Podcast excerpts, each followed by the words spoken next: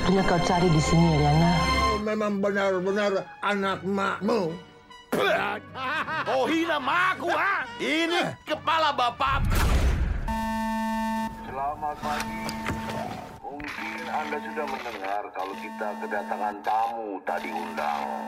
Selamat bekerja. Dan jangan lupa bersenang-senang. Perhatian, perhatian! Erwin mau nurusin toko. Buat traktir pizza. Woi, pizza, pizza. Nih roti nih depan mata. Buat traktir roti. Ya. Gembel. Kamu sejak kamu di situ sampai sekarang. Kamu tuh nggak tahu kayak apa aku sayang sama kamu. Kamu tuh nggak Itu pernah. dia masalahnya, Gas. Aku nggak pernah bener-bener tahu. Kamu Milea ya? Iya. Aku Ramal. Nanti kita akan bertemu di kantin.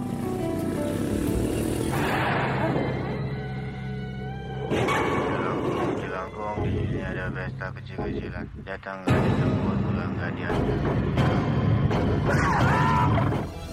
Aku Wiro Sableng. Guruku Sinto Gedang mengutusku untuk membawamu kembali ke Gunung Gede.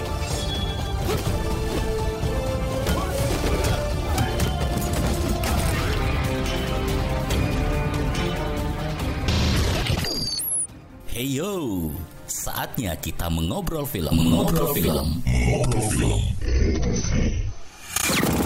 Ini berarti skenario ke-7, apa 6?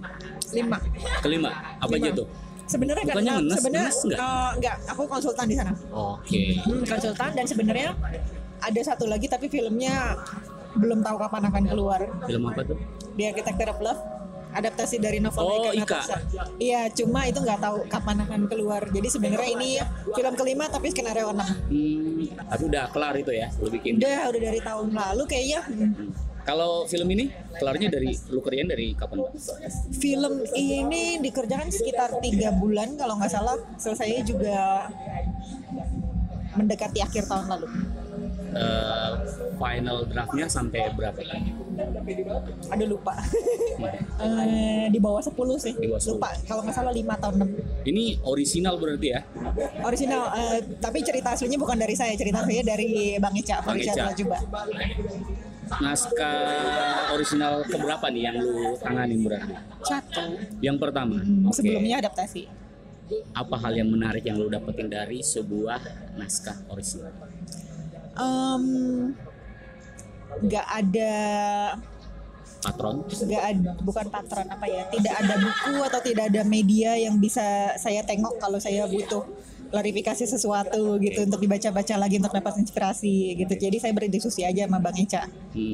sebagai si eh, pemilik ide cerita orisinal itu gitu Itu di satu sisi eh, sangat lebih membuat lu leluasa atau gimana? Em, sebenarnya sama aja sih. Hmm, sebenarnya sama aja Kalau karena kalau kalau buat saya selalu ada ruang untuk mengeksplorasi dan bereksperimen gitu di film mana pun bukan lebih leluasa ya tapi lebih menantang dalam segi yang berbeda kali ya Hmm. Kalau keasikan menggarap sebuah naskah adaptasi misalnya apa ya? Hmm, bongkar pasang Bongkar bongkar pasang. pasang karena kan kita nggak bisa adaptasi plak-plak dari buku atau novel kan Hmm. jadi strategi saya untuk bongkar pasang oke yang ini dibuang yang ini nanti yang bagian depan dicomot taruh tengah atau taruh belakang lalu ada karakter-karakter baru ada pengembangan cerita dari yang sudah ada itu buat saya asik Hmm. Nah sekarang eh, ceritain bagaimana pengalaman bekerja sama dengan Dewi Lestari dan Ika Natas. Dewi Lestari dulu deh. Hmm. Ah, Mbak Dewi itu open sangat open. Kebetulan saya sama Mbak Dewi sudah kenal lama. Saya dulu mantan personal assistant Mbak Dewi. Dan em, jadi ketika kami bekerja sama, sa- kami bekerja sudah dalam situasi yang sedikit banyak sudah kenal satu sama lain gitu. Saya juga sudah familiar dengan cara kerjanya dia dan itu saya memberanikan diri sebagai penulis pertama film pertama saya bilang sama Angga Sasongko saya pengen Dewi Lestari jadi konsultan untuk skenario ini gitu. Waktu itu sih saya menikmati sekali gitu. dalam kapasitas yang teman iya, rekan kerja iya, mantan bos juga iya. Gitu. Dia sangat em, selain sangat terbuka dia tuh sangat apa ya sangat humble. Sangat humble sangat friendly ya sih salah satu keinginan terbesar saya adalah terus kerja lagi sama dia ada kesempatan lagi untuk bekerja sama dengan Mbak Dewi. Mungkin ceritanya yang lain. Em, apresiatif. Oke. kalau sama Ika Natasha tuh dia sudah punya apa ya em,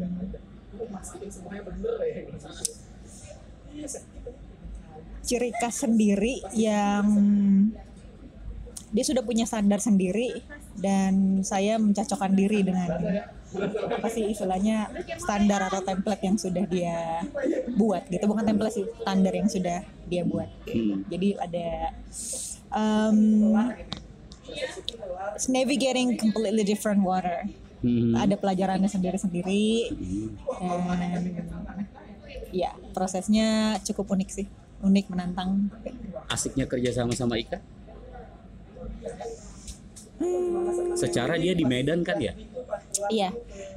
Kami berkomunikasi online sih. Jadi waktu itu dia di Medan, saya di Jakarta. Oh bukan sorry, saya di Bali.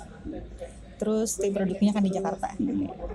Itu seni tersendiri aja dan saya menikmati itu. Gitu. Lucu juga ternyata kita bisa bikin film kayak gini ya gitu. Ternyata jadi juga. Hmm.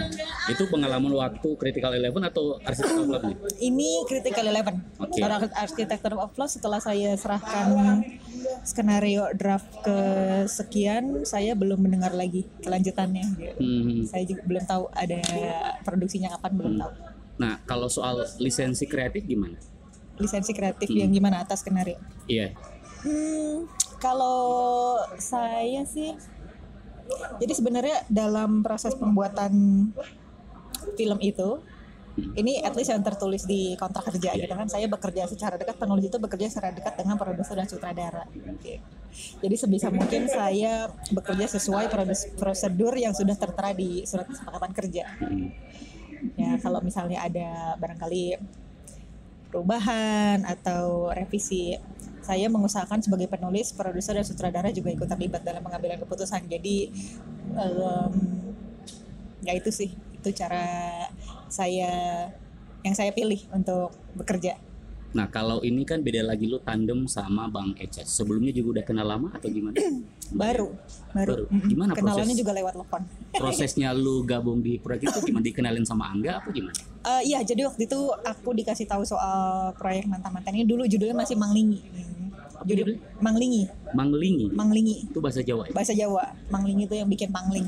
Oh, artinya ya. Eh, ya, kurang Aku lebih. orang gitu. Sulawesi jadi. saya juga orang Jakarta juga tahu. Iya, Manglingi. Hmm, Itu tahun berapa ini? ini tahun lalu, Tahun lalu. sekitar awal tahun lalu kalau nggak salah. 2018 ya. Iya. Ya, ya 2018. Kalau Architecture of Love itu sebelumnya prosesnya itu tahun 2017 sampai awal 2018. Setelah itu selesai baru saya di Kenalin sama Angga. mantan mantan. Uh, Anggia Karisma waktu itu sebenarnya Oh, kita teleponan dan dia cerita soal konsep em, konsep cerita yang dimiliki sama Bang Eca dan saya sudah lama sekali punya keinginan untuk punya keinginan untuk mensupport women's empowerment pemberdayaan pemberdayaan perempuan di Indonesia gitu. Itu buat saya satu topik yang amat sangat saya ingin kalau ada proyek berkaitan dengan itu. Bukan semata-mata soal feminisme tapi soal pemberdayaan perempuannya.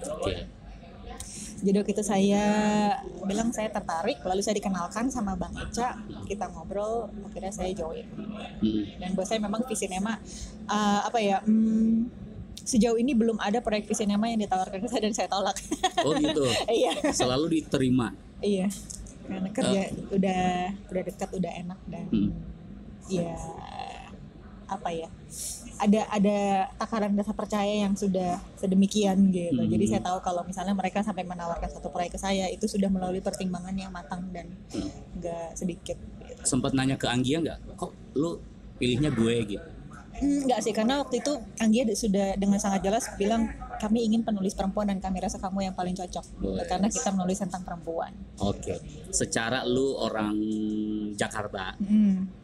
gimana caranya biar bisa masuk? Ini kan banyak juga soal budaya-budaya prosesi adat pernikahan terutama di Jawa itu gimana dulu risetnya gimana? Nah gimana? waktu itu eh, produsernya Kori Adianing dia baru banget menikah dan seben- eh, sebenarnya waktu kita mulai proses riset itu dia baru mau menikah jadi ada dia dia sangat banyak membantu gitu nanya-nanya gitu dan neneknya itu di keluarga dia neneknya sangat banyak memberikan wejangan dan petua soal pernikahan dan kehidupan berkeluarga. Jadi itu yang jadi masukan terus pernah juga ketemu sama Pak mantan di Jakarta ketemu wawancara Em, bahkan hanya dengan presence-nya si Pak mantan ini aja saya bilang wah ini ini orang em, auranya tuh kerasa banget gitu saya Sempat ketemu lu sama si sempat ketemu jadi gitu ke ya? Jakarta iya itu duduk di depan dia itu langsung kayak eh gitu auranya tuh Iya. berasa banget oh jadi seperti ini gitu dan untuk bisa embody aura yang seperti itu kan ada ritual yang dilakukan ada gaya hidup tertentu gitu. Hmm. dan ya kita kulik gitu Hmm. cari tahu terus juga pastinya riset juga dari internet Hmm. Lu eh, secara pribadi percaya nggak dengan segala ya ini kan campur-campur kayak apa ya? Apa tuh pakai ritual itu Iya, iya, iya, kurang-kurang kurang iya, masuk iya, gitu. Lu, iya. lu gimana sebagai anak Jakarta nih biasanya kan Hmm. rasionalnya tinggi banget. Nih ya, cuma kan aku dibesarkan dalam apa sih budaya Cina yang Hmm. cukup kental. Oh, gitu iya. kan. Oh iya, Hmm. yang Agak masuk di situnya ya. Ah, Iya, Patangan-patangan kalau kayak kalau lagi hamil nggak boleh nyapu gitu. Ya kalau sekarang kan ya mungkin karena takut capek aja gitu. Tapi Iya, kan dulu iya. kan ada pantangannya kan, Iya, ada iya. penjelasannya. Iya. Terus kayak nggak boleh bawa gunting yang kayak kayak gitu. Jadi nggak sulit untuk menyelami materinya mantan-mantan ini buat Hmm. aku Hmm. dan kayak ikut berenang di dalamnya. Dan buat aku sih soal kepercayaan pribadi atau enggak udah nggak lagi penting ya karena kan aku nggak lagi bikin film untuk diriku sendiri. Hmm.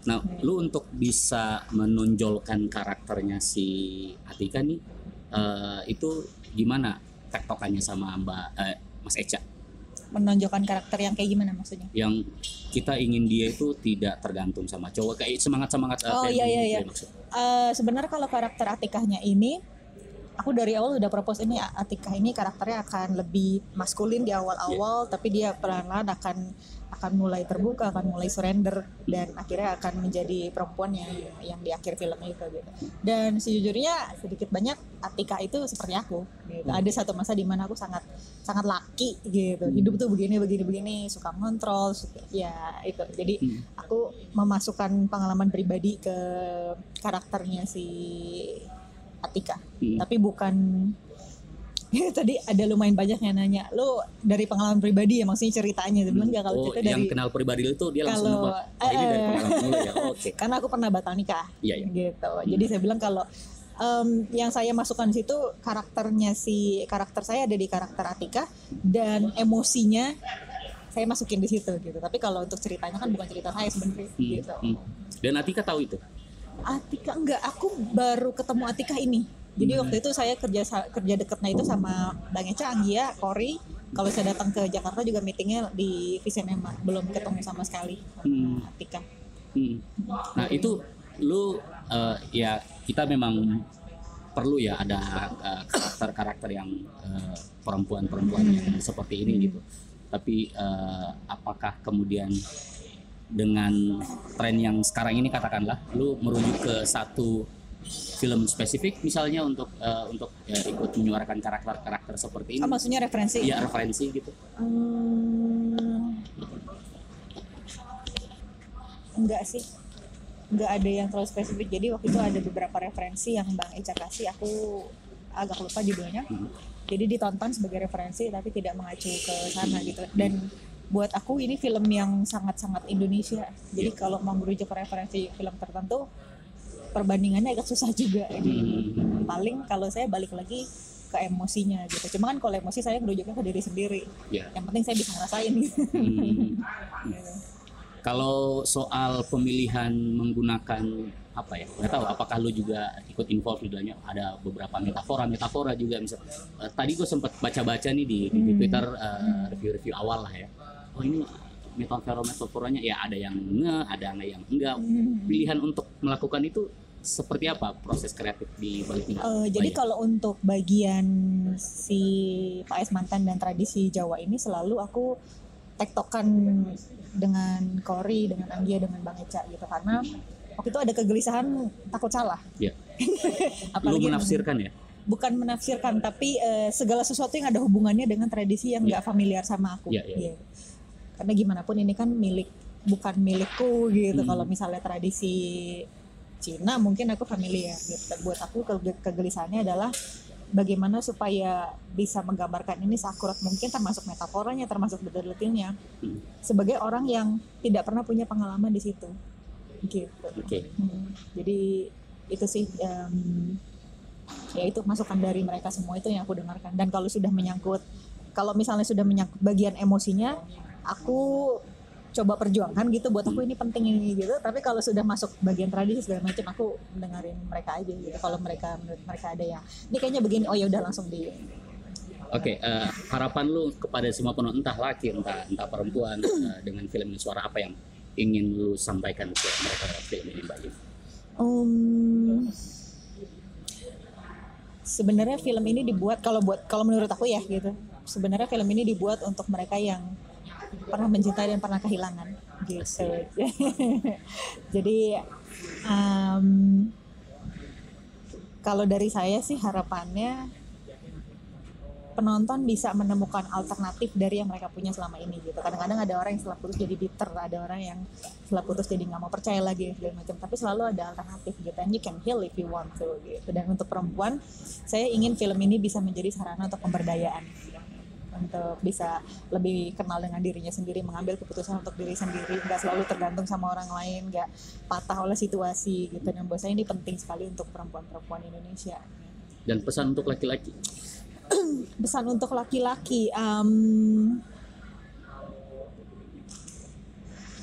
be a man Apa tuh maksudnya biungnya?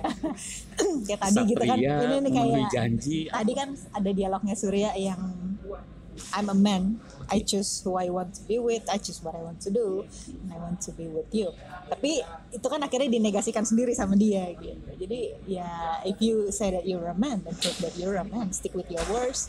Um, stay with your integrity. Buat saya integritas itu adalah hal pertama yang saya cari dari diri seorang laki-laki gitu.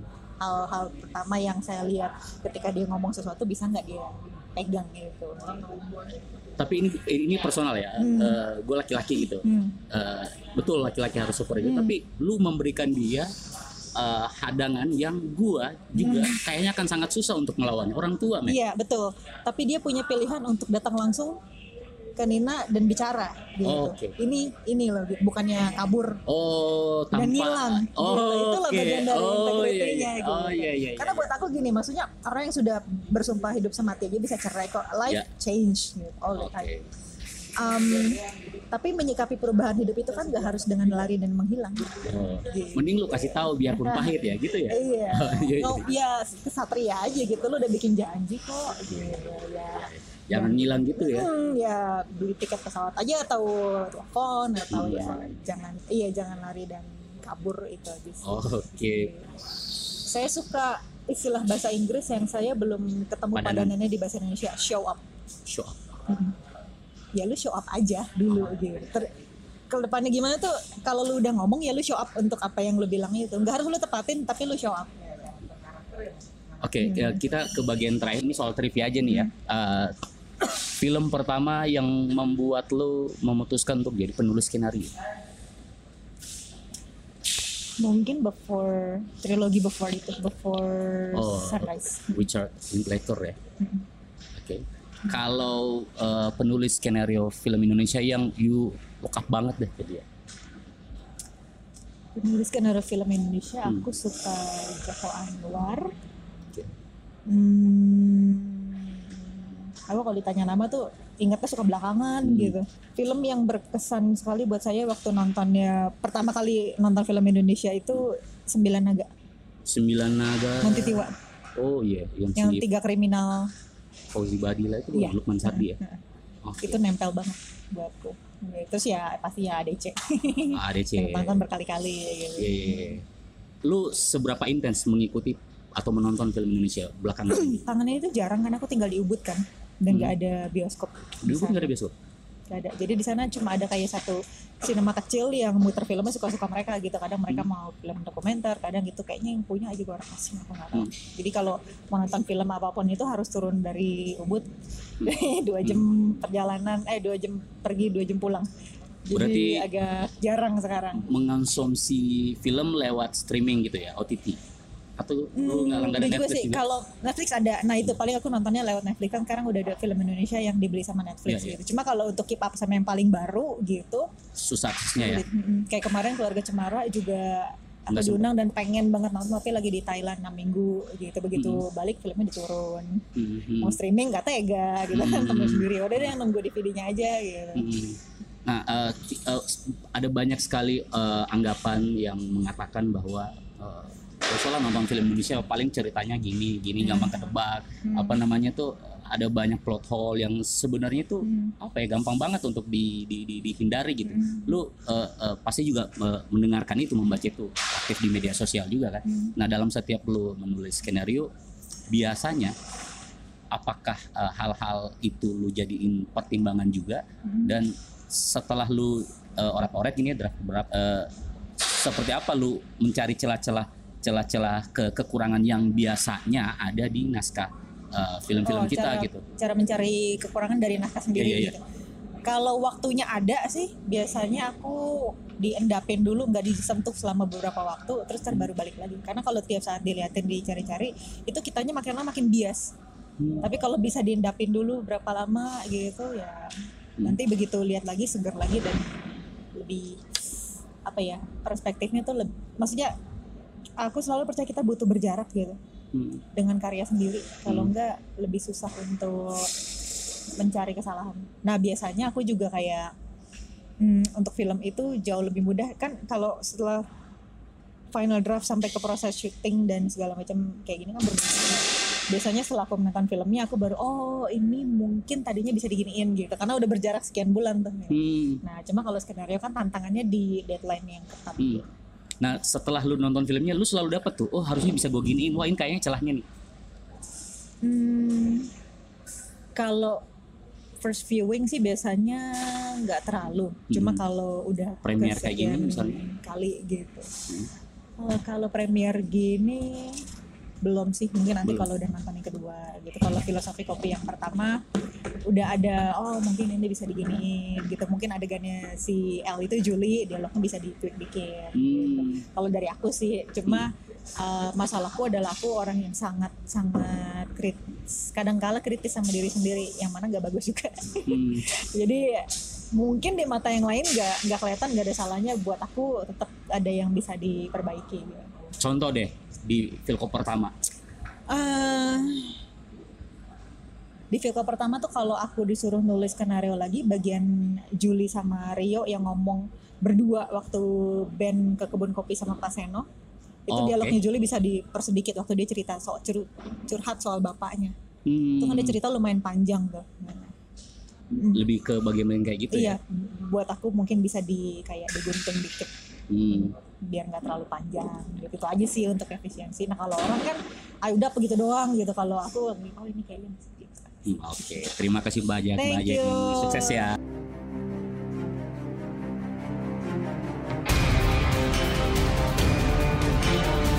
Demikian tadi mengobrol film kita. Terima kasih banyak sudah mendengarkan dan sampai jumpa pada edisi selanjutnya.